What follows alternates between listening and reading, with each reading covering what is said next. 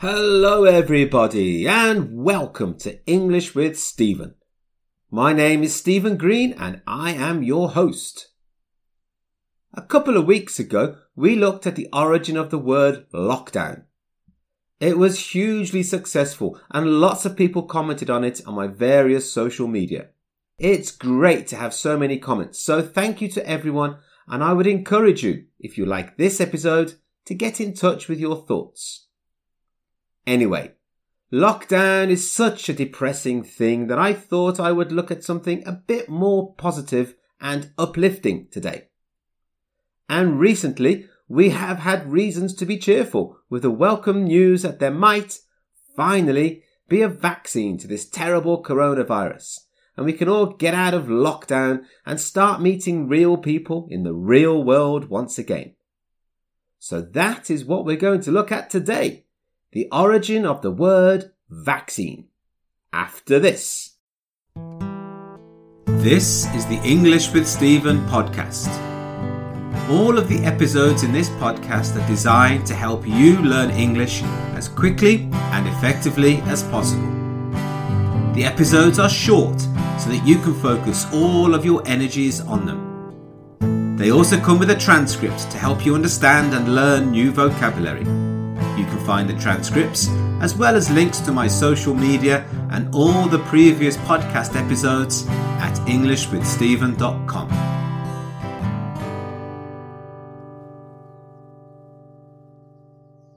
If you decide that you would like to comment on this episode, or if you just want to follow me to see what I'm up to, you can find me on Facebook, Twitter, Instagram, LinkedIn, and YouTube. On all of these platforms, my name is English with Stephen. But the easiest way to find me is to go to my site, englishwithstephen.com, where you can find links to all my social media. If you have any comments or questions, please just let me know.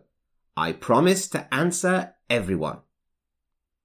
And now, back to the origin story for the word vaccine. What do you think about when you hear the word vaccine? Do you think about science and medicine?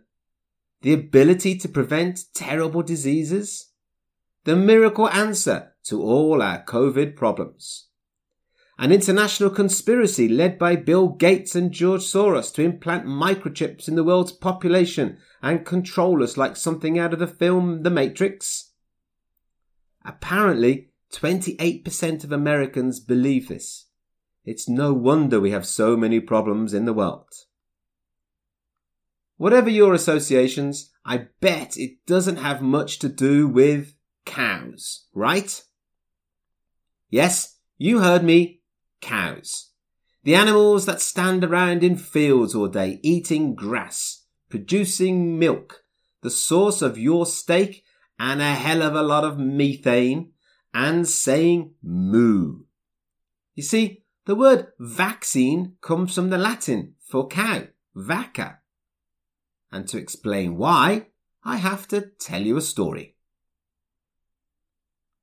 In the late 1700s, there was a disease common in cities called smallpox. If you caught this disease, you would probably survive, but you would have terrible scars all over your body and especially on your face. A man called Dr. Jenner lived and worked around Bristol in England. One day he was talking to a woman who worked on a farm.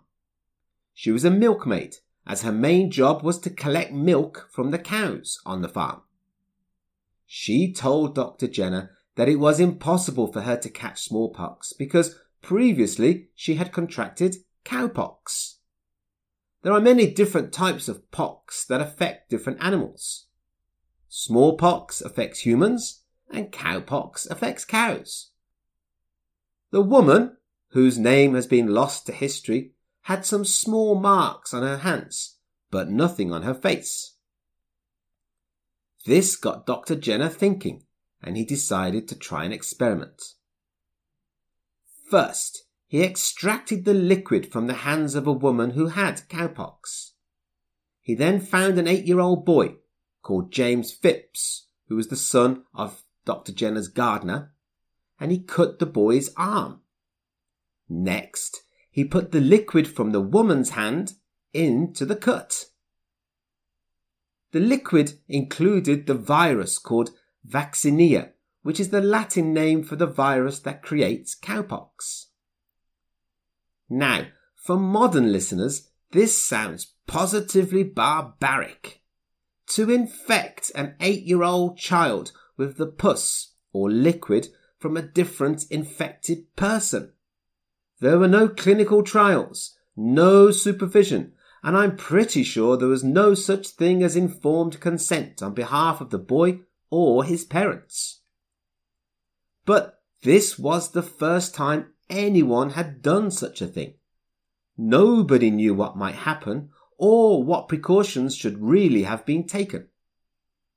Anyway, six weeks later, the doctor took the boy and exposed him to smallpox. Indeed, the boy was exposed to smallpox a total of 20 times in his life, but never developed the disease. In fact, James Phipps lived until the grand old age of 65. Dr. Jenner's idea of transferring a relatively harmless disease to create immunity against a more powerful disease was truly revolutionary and, over time, has saved millions of lives.